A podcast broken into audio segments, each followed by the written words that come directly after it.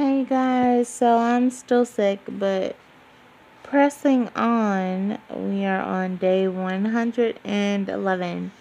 So it's 111. Give me the 111, you know, like the 411. Anyway, Shiria called me to the Khan's chamber today. I was startled to see it full. Seven of the Khan's chiefs present.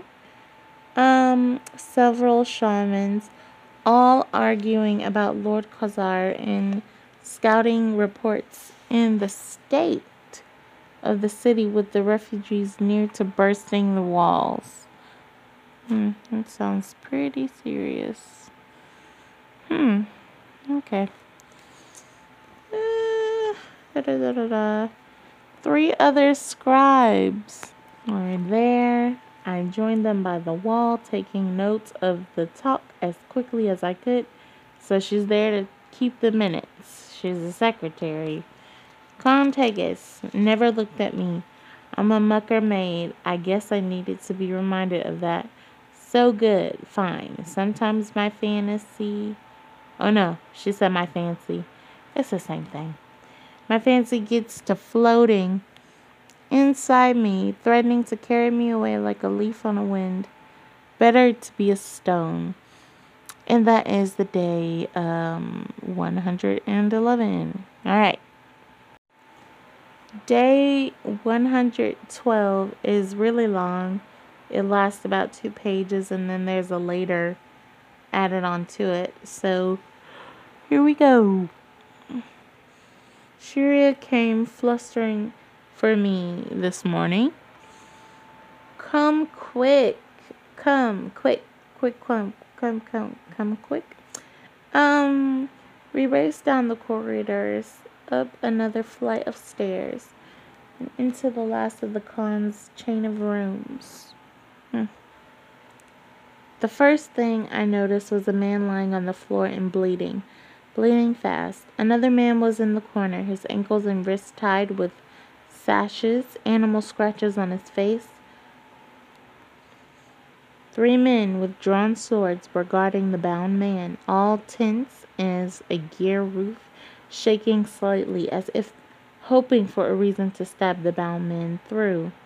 I stopped on the threshold. I wobbled. Here's the mucker girl, my lord, said Shiria. The Khan pulled me toward the wounded man. My friend is hurt. Sing for him.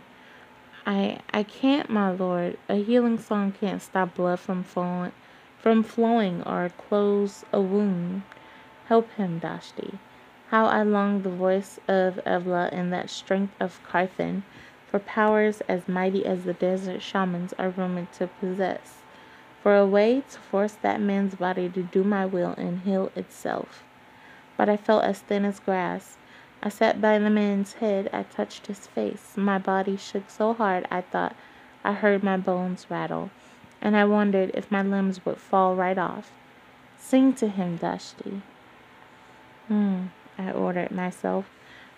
But before I could find a tune, I got to thinking of Mamma with the fever, her skin as yellow as this paper I write on, her lips dry as dry like a snake shedding its skin. For hours, for days, I sang to her. I pushed my soul into the words till my voice rasped to ashes. So I guess if she thought she could save her mom, she couldn't save this man here. Oh, I wouldn't want to touch a bloodied man. It's just what I think about it. But she fell asleep, deeper and deeper till her skin went cold. A shaman knelt beside me, letting his hands hover over the bleeding man's chest.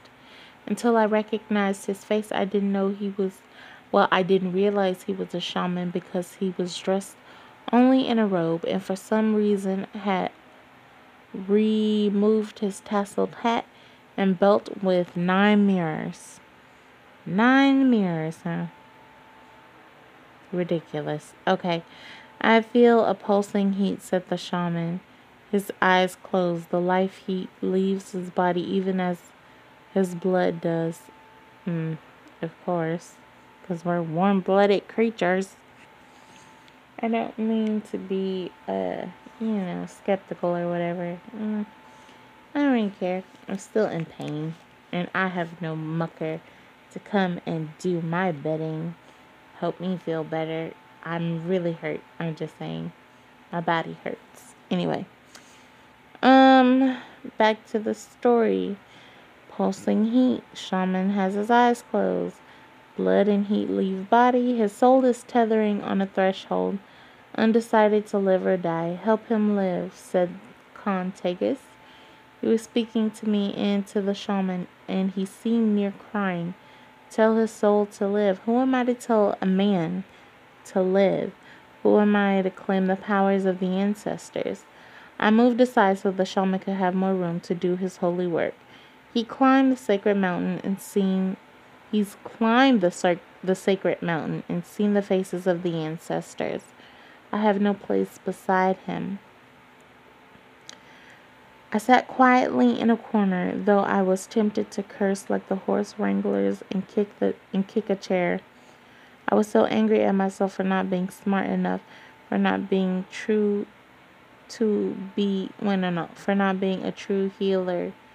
But I sing the easing songs the slow and cheery songs, the animal songs.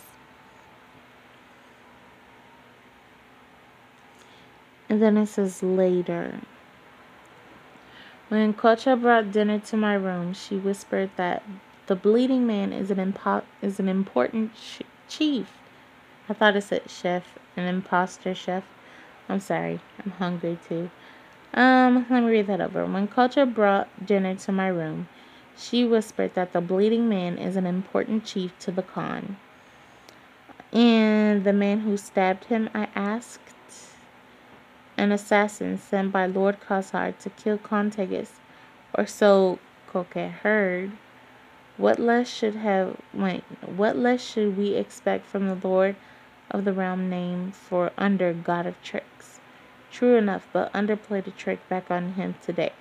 A shaman was present and when the assassin attacked, I hear the shaman took fox form and leaped between the Khan and the assassin. It seems not even Lord Khasar's warriors would dare to harm a fox. Ah, I said, hmm. This just to me sounds a little, it sounds fishy, but they have their own belief system, so whatever. Ah, I said, the animal scratches on the assassin's face make sense. And the shaman wearing just his robe, he must have lost his clothes when he changed. Would that have, wait, no, would that I'd been there. Would that I'd been there to see that. That sounds kooky. It doesn't sound like proper English, but I don't know. And right now, I don't care. So it seems underplayed everyone today. The Khan is unharmed, but the assassin's blade still found a true mark. He's a slippery one, that under. I knelt to the north and prayed thanks to Khan. Thanks that Khan Tegus was protected, but I don't much like depending on the god of tricks. Um, when when she was talking about how he was slippery, it made me think of Swiper No Swiping. If you don't know who Swiper is, he's a fox. No, not as he's attractive, but he's a true fox from a TV show that is called Dora the Explorer. It's a very good TV show. It allows you to learn Spanish and have fun. Adventures. Arriba, arriba. No, that's wrong. Sorry still in pain here. Um, we should te- check out Dora, definitely. Okay, so, bye. Have a good life. I'll see you. Hey guys, this is KD, and I'm going to be reading day 113 today on page 178 Please read along if you have the book. If you don't have the book, listen, please, while I entertain you with my monotone. Okay. Morning was still as dark as night when someone tapped at my door. I wrapped my wool robe over my sleep clothes. Thinking it must be Shiria with an errand. Instead, I found my lady's Khan. Ooh. It's just a booty call. Well, not really. I don't think so. Anyway, he looked as tired as Dawn, and he leaned against my door and just stared at me for a time, eyes half closed. Uh, mm, okay. I'm not saying that all Asian people have this problem, but mm, those almond shaped eyes, how do we really know that they're half closed? I'm not trying to be racist or anything. It's a genuine question. Okay, um, let me see. I hadn't realized that I'd stopped breathing until I heard him breathe in deeply. He said, I know you'll say it's hopeless, that you won't be able to help. But Dashti, will you come with me? I didn't ask what he meant as I followed him down the dark corridor. I'd been too startled to think of putting shoes on, so she's barefoot. She's gonna catch her cold or death. Mm. And the floor was slippery with cold. Mm-hmm, I knew. The blind walls around us reminded me of the tower, and I spent the walking. Wait, no. And I spent the walk imagining what those three years would have been like if my companion in the dark had been someone else. Ooh, Lord Khan Tegus. He'd probably be pregnant, not even lying. Um, we entered his chambers, and the air was thick with sweet smoke of burning juniper. I don't know what juniper is. Anything that burns must smell to me. I don't like burning things. Anyway, a shaman woman was doing her wild dance between the bed and the fire, beating a flat drum, the tassels on her hat flying. You may rest for a moment, Holy One. Holy One, H O L Y, One, said Tegus, and the woman stopped spinning and sat in the corner. For a moment, I could see my own face reflected in one of the nine mirrors on her belt. I looked away. The bleeding man was asleep on a low couch, his chest rising and falling too fast for sleep. Khan Tegus knelt by the bed. I knelt beside him. The shamans tell me they've done what they can, but there's no change, said Khan Tegus. He needs a doctor. That's what he needs, a doctor. They tell me that when all the blood poured out of Batu, his soul flowed with it. Now it's dislodged from his breast and wavering, not wavering, but wavering on the edge of his body. This man's face was pale. I touched his arm and found the skin was prickly hot. His soul doesn't know whether to stay or go. The Khan met my eyes straight on. He didn't blink as he said, Help it to stay. Mm, okay. Uh, I looked at the shaman squatting by the fire and humming. I knew to complete her training, she must have climbed the sacred mountains. Girl, with these sacred mountains, please just go on. Okay. Fasted from food, from all food, and prayed for four days, naked under the sky. Sounds like she was some type of trip, is what it sounds like. I hope they weren't taking any, you know. Hmm. Bareness is the ultimate debasement. So that's why shamans do it to submit themselves completely to ancestors and even more to prostrate to prostrate themselves under the eternal blue sky, naked and new as a baby. These shaman healers had their souls washed by the eternal blue sky. Who was I to try? No, no, no. Who was I to try where they had failed. My lord, I started. Please, the Khan rubbed his eyes. Oh my gosh, can we just call him Tegus? Please? Because this is too much. The Khan this, the Khan that. My ladies, Khan, Khan, Khan. Khan! Oh my gosh, I don't like Star Wars. So, it's a Star Wars reference. My mom likes Star Wars. Anyway. Okay, So we're gonna call him Tegus from now on because I'm sick of this word. Tegus rubbed his eyes so I couldn't see his face, but I could hear how his voice was worn to crumbling. Batu is my friend, but he's also my chief of war. Khasar is on the move, set to tear out the throat of my army, and I can't lose anyone else. Please help him, Dashti. Right then I would have scaled the forbidden heights of the sacred mountain for him, but I didn't know how to do what he asked. Oh, Jesus. Okay, let me just go on from here. the healing songs help things um, be as they were at first, as they want to be again.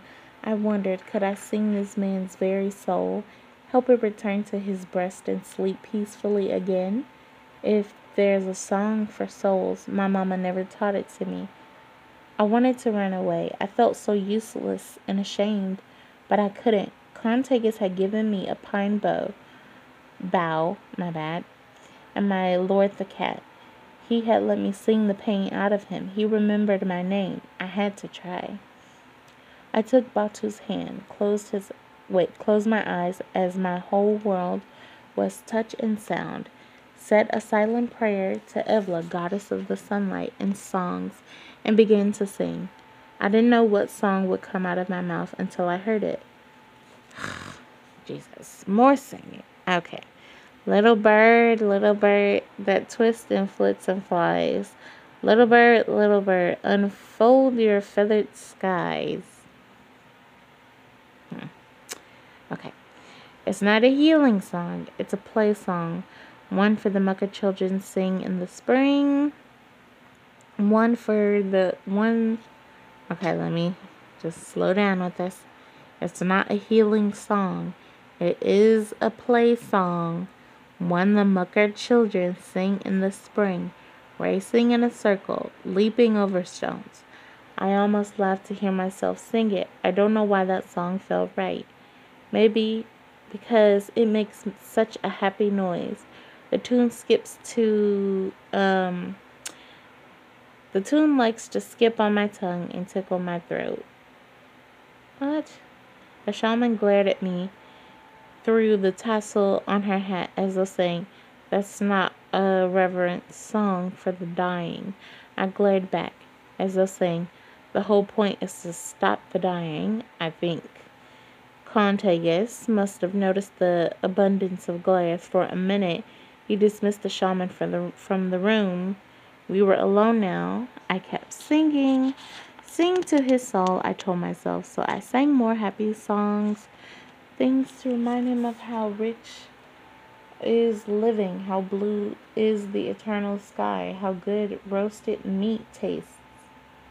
What? With a sprinkling of salt. How the steppes fill with thousands of yellow heart song flowers after the frost breaks. Mm. When I begin the lighten hearts, the light-hearted song that goes bread on, on the stones Mama and how the belly groans. Her Khan joined in, knowing that one from his own childhood, I guess. Okay, I'm definitely to take a break because I can't read continuously without breaking. And I sound ridiculous. So, okay.